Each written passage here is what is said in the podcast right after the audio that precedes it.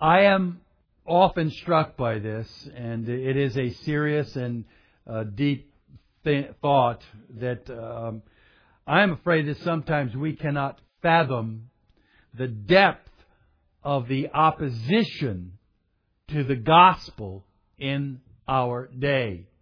We come to church, we worship God, we think about the things of God, we love the things of God, we go to our homes, we teach our children, we read our Bibles. We're caught up in the things of God and in the things of His Word. But I don't think we often think of or realize the depth of the opposition to what we believe. And I mean particularly of a church like ours that holds to the, the exposition of the Word of God and upholds Christ as the glorious Son of God and, and God as the sovereign God, the sufficiency of His Word and all of these things that we hold so dear, the, all the solas, a church like ours faces opposition today.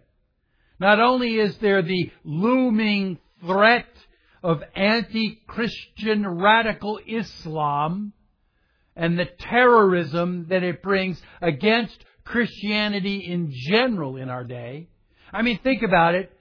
A little over 10 years ago, they destroyed the World Trade Center. Islam did. Radical Muslims did. Destroyed the World Trade Center, crashed into the Pentagon, crashed another plane in Pennsylvania, and they are now more free in their religion than we are. They're more like a protected religion than Christianity is. And they would kill you if they could. Radical Islam would wipe out every Christian or every Jew if they could. That's how much they hate. Because of their radical understanding of the Quran. But not only is there anti-Christian Islamic terrorism, not only is there the overwhelming hordes of unbelievers and pagans who just hate what we do, who would rather be out on the Gulf of Mexico or at Walmart or at the mall on a Sunday rather than the, spending the Lord's day with the Lord's people and with the things of God. They hate us. They mock us. They laugh at us. Do you realize what a joke we are to so many so-called educated people today? You know, we're so smart, we've gone to the university, and you people worship this God that doesn't exist from a Bible that was just written by men. They hate what we love. And not only then is there this hatred from radical Islam and the really the unbelieving pagans that are around, and not only is there anti-Christian sentiment even from our government, which then spills over into our schools, as the government has decreed that you cannot teach creationism in schools. You have to teach evolution, this pagan, ungodly, wicked evolution that denies God as creator. The government says you have to teach that. The government says you can murder babies in the wombs. The government says that you can now have same uh, gender marriages. The government says all of these things are coming down from the government, not even from the people. Nobody voted for this stuff, but the government is forcing it upon our nation. It is all anti-Christian, anti-God stuff coming from Washington D.C. And it filters down, as I said, into the schools, teaching children that Christianity is a myth and that we're just evolved and all of these things. So there's all of that that we face. So not only is there anti-Christian terrorism, not only is there anti-Christian pagans, not only is there anti-Christian government, not only is there a constant battle from the news and from entertainment. You know how much the news is biased against Christians? It is overwhelmingly biased against Christianity and the things that we love and the things that we believe, they hate. And they don't like it at all. But it's all their liberal bent and it's their liberal bent in so many other ways that they just hate what we stand for. They would have to answer for their sins if there's really a God. So there can't be a God. Same thing in our entertainment. The movies, Hollywood, all of this. So many of them, as I said, are not in favor of what we believe or hold to. And it comes forth. And not only are there all these things, and not only are there all sorts of things that vie for the attention of our children, such as all these video games and all kinds of electronics. And on Wednesday nights, when I drive here to come to prayer meeting, I pass by this building on 52 right here, and you can't even get in the parking lot because it is so jam packed with kids going to karate lessons. All this stuff that they would, I'm not saying there's anything wrong with necessarily teaching sports or karate or anything, but imagine if we could get that many people to come here for a prayer meeting and kids to come for a prayer meeting. All of these things. Not only are there all of these things, but there is real apathy and real disbelief and even real hatred in our day that comes from many that call themselves Christians and even evangelical Christians for the truth of God's Word.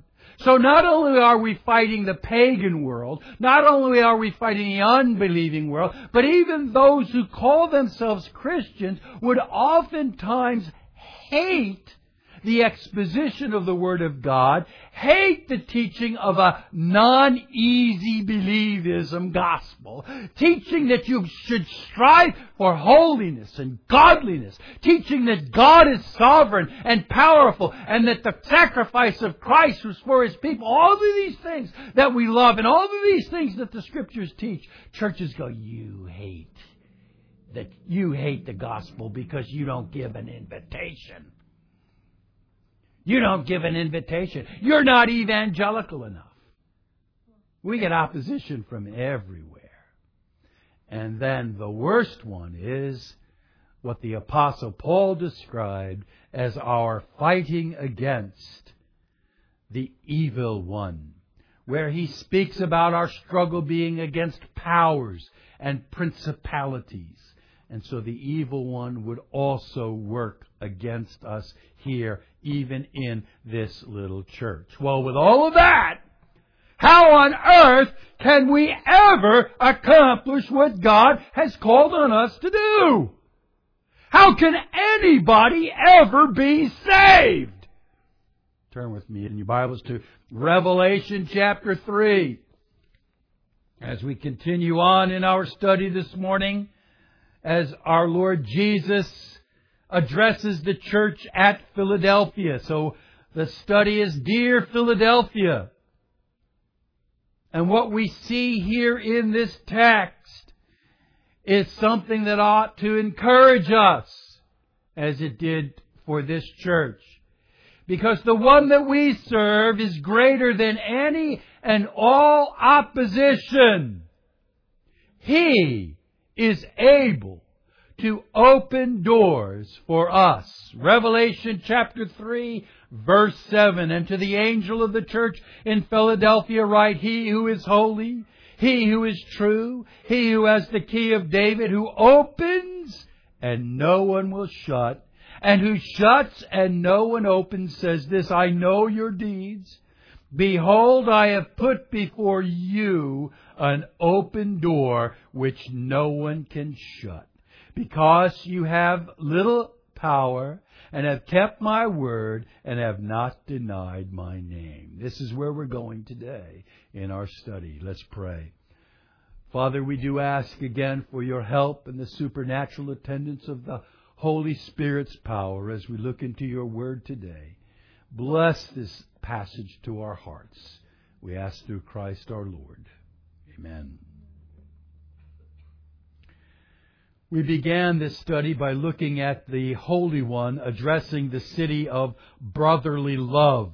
And we saw from verse 7 the, who the angel of the church was speaking to the church, likely the pastor. We talked a little bit about the identity of the church, and I'm going to remind you of some of what we saw regarding that today. We then considered the one addressing the church as he is the one seen in chapter 1 uh, who holds the seven stars, which are the messengers of the church, and who walks among the lampstands, that is, Christ is in the midst of his church. And then here to Philadelphia, he says that he is the Holy One.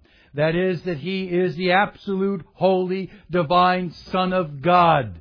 Then he says that he is the one who is true, that he is the embodiment of truth, that he is all truth who has come to address his people. And then last Lord's Day we saw him to be the one who he describes as holding the key of David. And we saw from the scriptures last Lord's Day that that involves the fact that he is the fulfillment of the promise to David in the Davidic covenant to be the one who will sit on the throne for all eternity. It is his kingdom that we belong to. We are members of the kingdom of Christ, the kingdom of light. And He is our King, the King of kings and the Lord of lords. That is, He is King over every other small k king, and he is Lord over every other small l Lord. He is King of kings and Lord of lords, and that is who we serve. And that is what he is in essence saying to the church here in Philadelphia. He is the great priest in that he is the Holy One. The great prophet is that he is all truth. And the great king in that he holds the key of David. This is the one who is addressing the church. And on the basis of this, on the basis of the fact that the one that we come to to worship today, the one who holds the seven stars in his hand, the one who is in our midst is indeed the God who is God, he is able to open doors for his church. He is able to open doors for his people. So this is where we will begin today to look at the one who opens doors. And this is speaking of Jesus. And I want to begin by seeing what he says to that church in verse 8 as he says, I know your deeds. Behold, I have put before you an open door which no man can shut because you have a little power. I actually want to begin by looking at that phrase and understanding what he is saying to the church at Philadelphia when he says, because you have a little power. Now there are likely several things that our Lord is speaking about when he addresses the church that way. And the reason I want to start here is because I want to see what they've been able to overcome. And I really want us to understand that it applies to us as well. Because the very first thing that comes to mind, and the commentators agree, that our Lord Jesus was likely speaking about when he said that you have a little power, was speaking of the fact or addressing the fact in this way may well mean that they were a small church. They were a small church Remember I told you a little bit about Philadelphia. It was there in that valley. And Philadelphia was prone or subject to earthquakes. Philadelphia had several severe earthquakes noted in history. One of them happened in 17 AD. Think about that. 17 AD. Where was Jesus? Well, Jesus was about 17 years old. The actual demarcation of BC and AD may not be 100% accurate to the year that Jesus was born, but it's close. It's real close. So Jesus was, let's say, about 17 years old. Some of you remember when you were 17.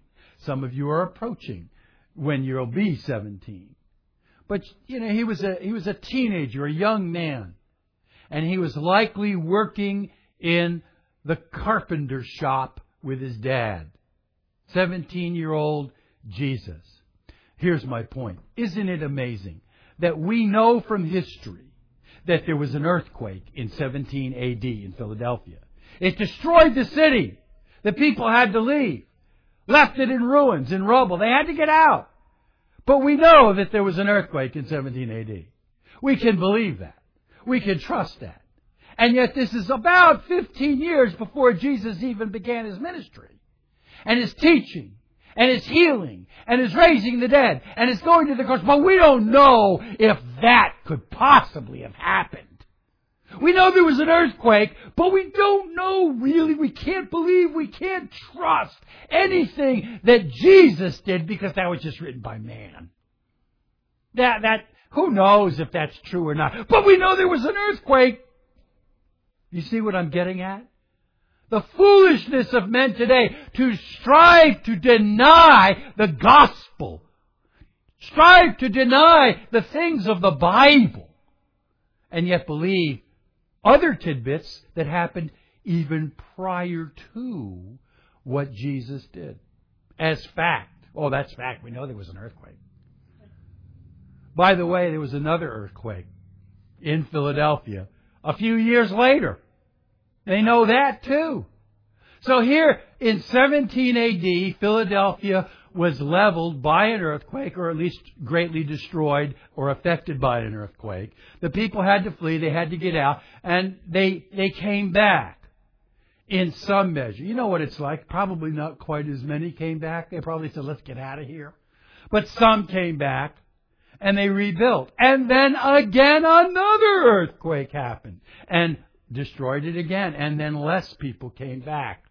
That is why most believe that the city of Philadelphia was never as big of a city as it might have been, and the church at Philadelphia was likely not a very large church. They had a little power because the population was just not there afterwards. And most people believe that that's very likely one of the things that Jesus is referring to when he speaks about that in this text.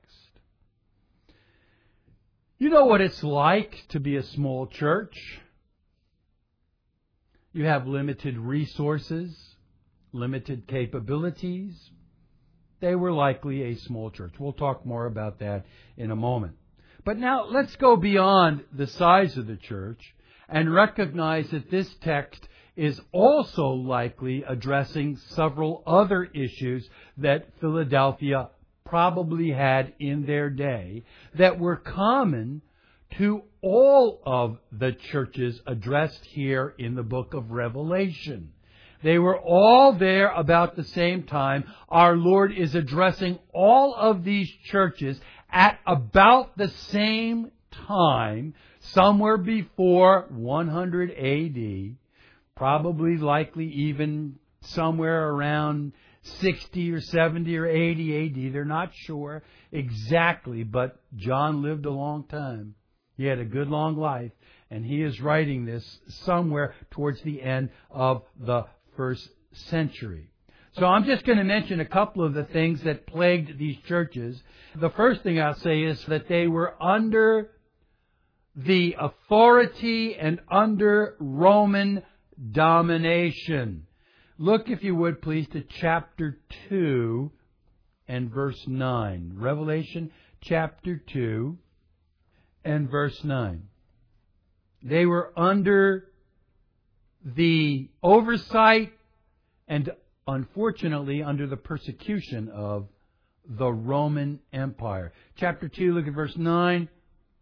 I know your tribulation and your poverty, but you are rich. And the blasphemy by those who say they are Jews and are not, but are a synagogue of Satan. Do not fear what you are about to suffer.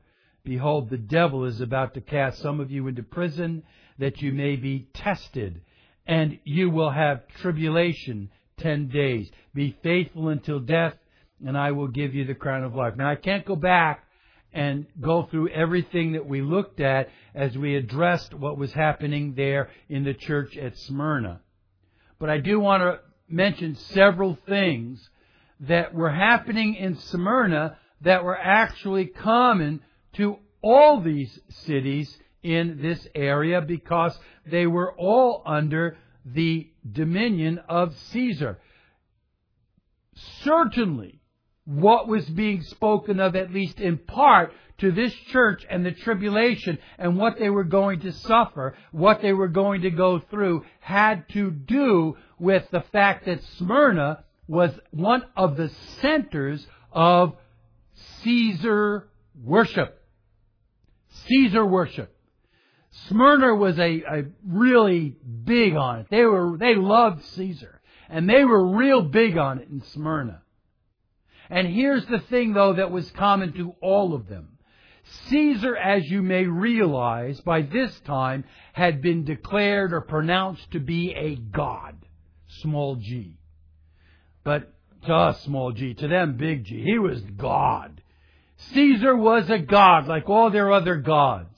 And so to show your allegiance to Caesar, their God, you were required to at least once a year go to the Center for Caesar worship and bow at the altar of Caesar. It was required by everyone that was a citizen and even if you were there visiting. So in other words, if you had a visa and you're in the Roman area, you had to give allegiance to Caesar you had to at least once a year go to this altar of Caesar and pronounce your allegiance to him, bow the knee, bow before him as a god. You were then awarded a certificate showing that you had bowed to Caesar. So you would keep that certificate with you, I suppose, sort of like what we do as identification. But you had to have your Caesar worship ID your certificate. Now, how do you suppose that played on Christians? Remember, Christianity's brand new. Paganism had been all the thing for all their lives, and now they've come to Christ. They've realized that Christ alone is God. Some of these people hadn't had the background and heritage in Judaism to know that there is one God and we do not bow before any other. Some of these were real just Greeks and pagans and, and yet here they're shown that there is one God. One God shown to be in three persons. Father, Son, and Holy Spirit. Jesus Christ the Son has come. He has given His life for you. He has died for you. He has purchased you with His blood. You are a follower of Jesus and there is no bowing to any other God.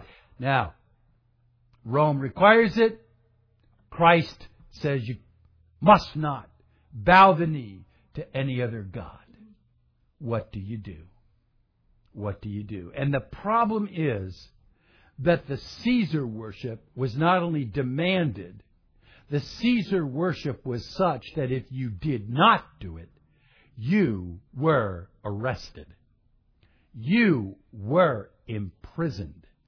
And oftentimes, most of the time, it meant you were put to death.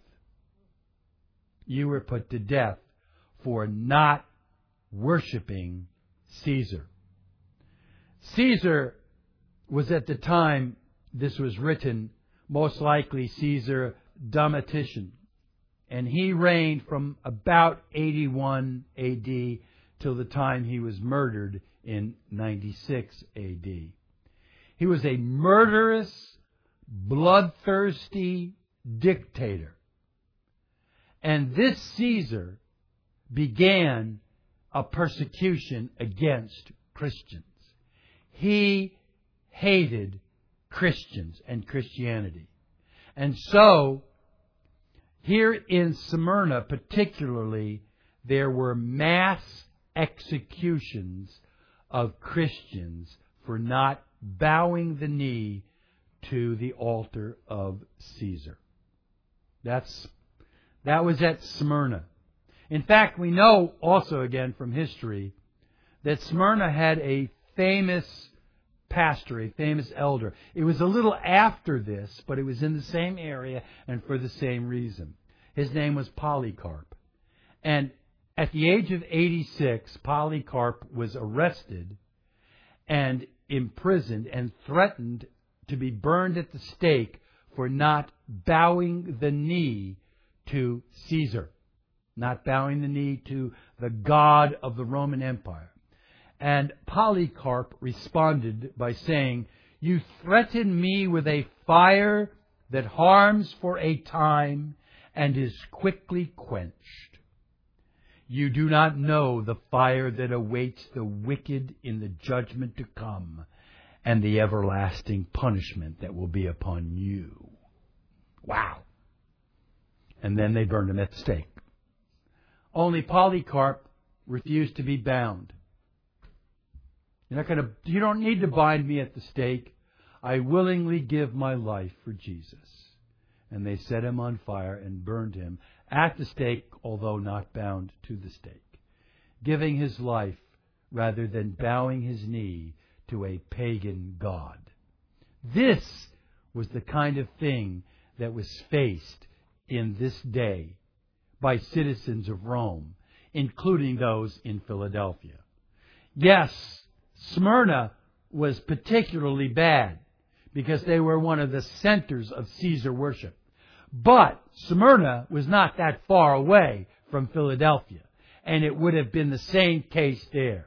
So the church in Philadelphia, to whom Jesus was addressing, when he says, I know that you have a little power, mean, meant that how on earth can we as a small church fight against the vast power of the huge Roman government who demands that we bow the knee to Caesar? And we won't do it because we bow the knee to no man but God alone. That was the case at Philadelphia. How can we go against the vast government? Now we keep that in mind as well. Keep that in mind as well as we are here in the 21st century. But think about this. Imagine what it had to be like for a Christian there, required to bow before Caesar or else face death, and knowing that bowing to Caesar is wrong and you can't do it. What would you do? Would you risk going around without your certificate of worshiping Caesar? Or would you bow the knee to the pagan god? I couldn't do it. I have a hard time even when people bow before the queen or any other earthly potentate. I don't care who they are. I don't I would not bow to the queen. I would certainly not bow to any pope. But these this is what they face. So again, this would certainly have affected their power and much of the, their ability to practice their faith in the community among those people. Attacked as being uh, non Caesar worshippers or outlawed because they were non Caesar worshippers, even from the very government that normally would protect people. So, this was one of the things they faced. Another one was one of the main things that all of these cities also faced was a huge contingency of paganism and pagan worship. This was rampant, and I'll just mention a couple of things from several of these other passages and other churches, again, that we've already gone over. But there was huge pagan worship in this day. Turn back to chapter 2 again, and this time look at chapter 2 and verse 12 as we address the church in Pergamum.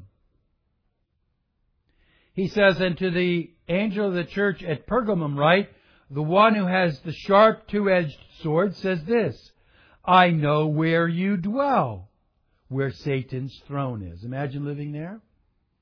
Where do you live? Satan's dwelling place. And that's their town, practically.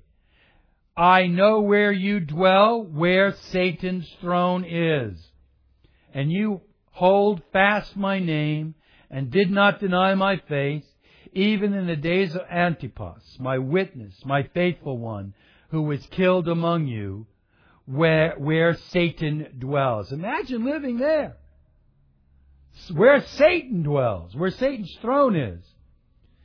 This speaks to a amazing thing that was present in these cities and caused a great deal of the problems that were here in these cities. And that was a huge amount of pagan gods, pagan temples, and pagan worship. All these different pagan temples were there. But in Pergamum, there was one that was different from all the rest. Different from anything in all of these cities. In Pergamum, where Satan dwells, as Jesus said to this church, there was this altar that they're not sure exactly who it was to, but it is believed that it was to Zeus, the small g god Zeus. And this altar was, and we know how big it was because it's still around, this altar was 109 feet high. That is like 10 stories. There isn't a building that high anywhere around here, probably till you get to Clearwater. 10 stories high. 109 feet high. It was 117 feet wide. The stairs leading up to it were 65 feet wide and went up hundreds of steps. This altar was huge. People would walk under it, through it, around it. It was, as I said, supposedly an altar to Zeus. It was extremely impressive and extremely wicked. Hitler, his men, found this altar and had it excavated, and it is now in Berlin. It is there. You can Google it, and you can see pictures of it. It is a massive altar, and that's what Jesus was speaking of to this particular church. And yet, this was common in all the cities. Little, you know, we, we know that there's all kinds of pagan worship today, but it takes on different forms where we are.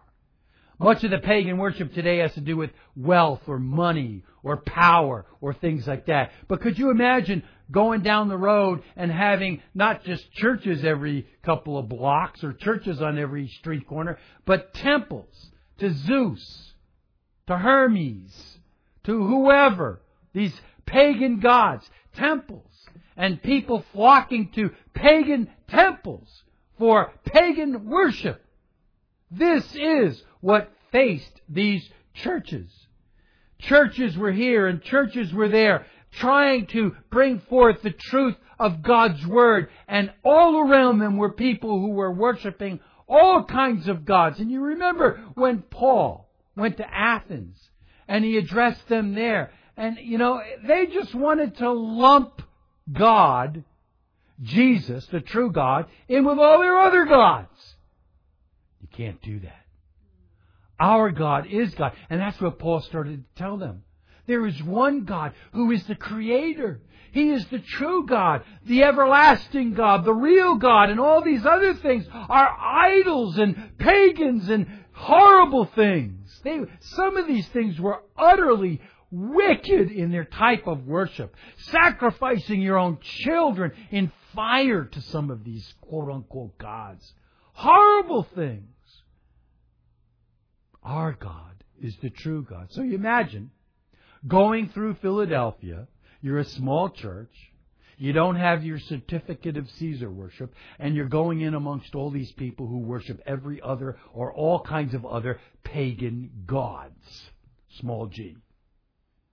This is what Philadelphia faced, and this is why some suggest that when Jesus said to them that they were a little, had a little power, part of it was due to the fact that they were small, part of it was due to the fact that they were under Roman domination, and part of it was due to the fact of the pagan influence in all of these cities. How do you get power in a situation like that? Now, I began this message by talking about some of the things that we face some of the opposition that we face. And everything I said is true. We also face opposition from all kinds of influences. Now, is our government quite as harsh as the Roman government was? Not yet. Not yet. We still have freedoms in America to take the gospel and to proclaim the gospel. We are not afraid. In fact, the government protects us from people bursting through these doors to come in here and disrupt our services. What are they called? RICO laws, I believe, that we are protected from people interrupting our services. The government does still protect us. We are still free, thank God. Unless you want to go to Dearborn, Michigan, or at least parts of Dearborn, Michigan, and try to preach the gospel of Jesus Christ there you will not be able to do so. Because they are Muslims. And they have established almost an entirely new country in the middle of Michigan. The sovereign Islamic state of Dearborn. Some of you are looking at me like you didn't know this.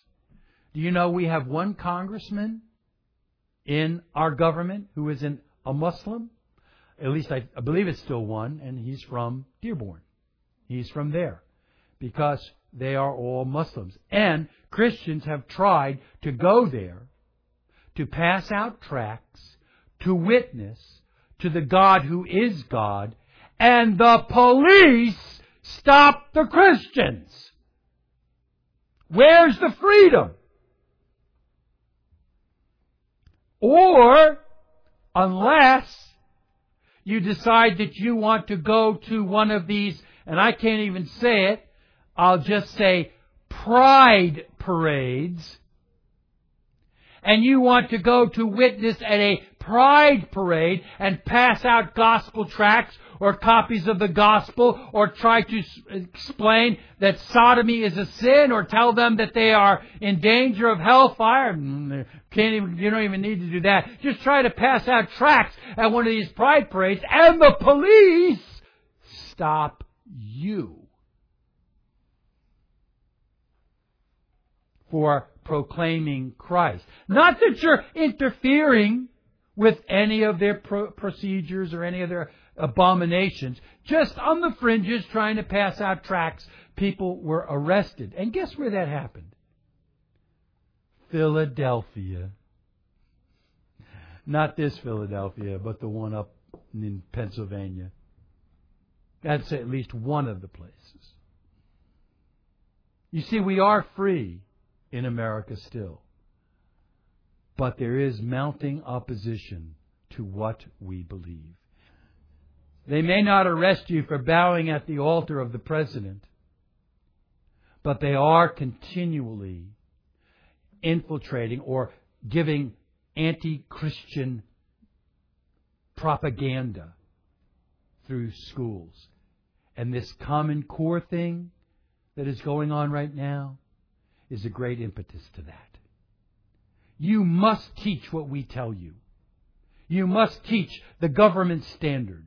And what will the government standard be? Evolution. What will the government standard be? That, well, we're all the same regardless of our, you know, whether or not Johnny has two daddies or two mommies. We must recognize alternative lifestyles. This is what the government is doing. So we have been taken over by paganism in our government filtering down into our schools. I thank God for the people of this church who do not allow their children to go to public schools. It is no longer an option. My kids were able to go a little bit because it wasn't nearly as bad as it is today. The government that we are now under, I can say, especially the current one, hates what we love. Doesn't that diminish our power? I don't know. We'll talk about that in a minute. What about the whole matter of pagan worship. Well, we do have that. We do have the whole matter of the pagan worship, and for that I'm going to ask you to turn with me to Ephesians chapter 6. Ephesians chapter 6, that passage that we read a little while ago. Here in Ephesians chapter 6, the Apostle Paul speaks about this whole matter of who we wrestle against. He says in verse 11, Put on the full armor of God, that you may be able to stand firm against the schemes of not the government, but the devil. Stand firm against the schemes of the devil. Now that's not to say that some of the schemes of the devil don't involve the government. But he speaks then of our struggle being not against flesh and blood, but against the rulers, against the powers, against the world forces of this darkness, against the spiritual forces of wickedness in the heavenly places. He's speaking of demonic, pagan worship, demonic influence in the government, in the, in the states, in wherever. All of these things are at the root of the wickedness and the evil that is brought forth from the hearts of men against the things that we love. And this is not simply for the people that Paul was writing to in that era. This is still going on today. What is the greatest way that Satan has been able to influence people away from the gospel in our day? It hasn't been by persecution like it has in the past in other countries. It hasn't been by wickedness and uprising and torture. It's been by affluence. How do you get people to not care about the gospel? Make them rich. America's rich, folks. Now that's not always bad. But what did Jesus say? It is harder for a camel to go through the eye of a needle than for a rich man to be saved. But rich people are saved and God does bless people with richness. Thank God. I'm not saying that we have to be you know, renounce everything and live in poverty.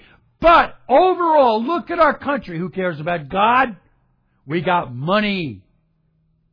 Who cares about God? The government gives us money. I don't need your God. I've got all I need. Not to mention the other demonic influences that are continually rising in our day. Be it from entertainment, Watch what you watch. Be it from computers, social media, whatever it is. There has never in the history of mankind been anything like there is today. Never. Fourteen years ago, I did not have one of these. Twenty years ago, Hardly anybody had one of these. Now everybody's got one of these. In their pocket, on their laps, everywhere we are connected to the internet. It's never been like that.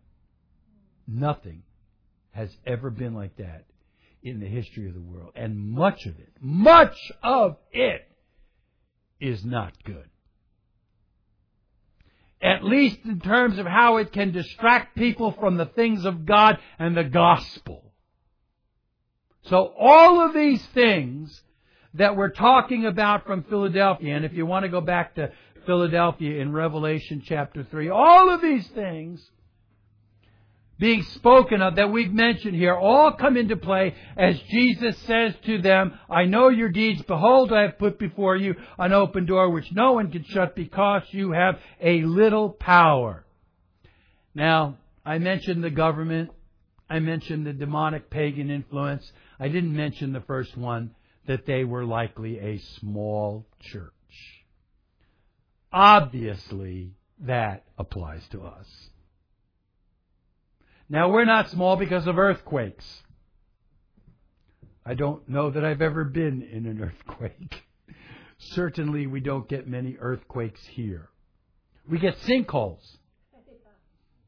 And there may be some people leaving because of sinkholes, but so far the population around here is actually increasing, not decreasing. decreasing. But we are indeed a small church, and that certainly leads to limited resources, or you can translate that small power, as Jesus said to the church at Philadelphia.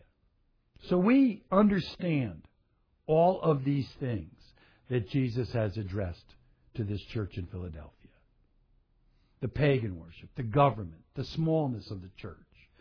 What can we do? What can we do? How on earth can we possibly do what God has called us on to do?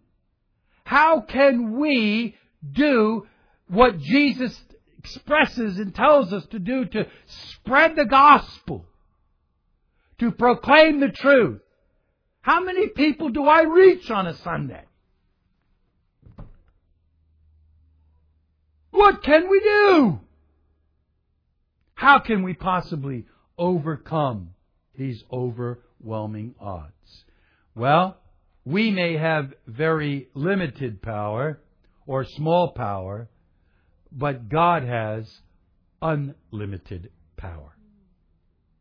And this is where we will pick up next week. Because it is God who is for us. Who cares who's against us? We worship the God who is God, who has all the sovereign power to move heaven and earth to enable us, to allow us, to push us to accomplish what He has called on us to do. I am preaching next week's sermon, but that's okay. Have hope. Do not be discouraged or do not despair. God is God, and God is on the throne, and this is the God we worship. We worship the God who is God. We worship the King of Kings and the Lord of Lords. And don't you know that our God is able to open doors for us? And I believe He will. Now, there are some stipulations to it that we'll see, and I pray and I believe that we're doing it. And that's why I have great hope for this church. Great hope. And that's what that's why we keep going. We believe God is opening doors for our church.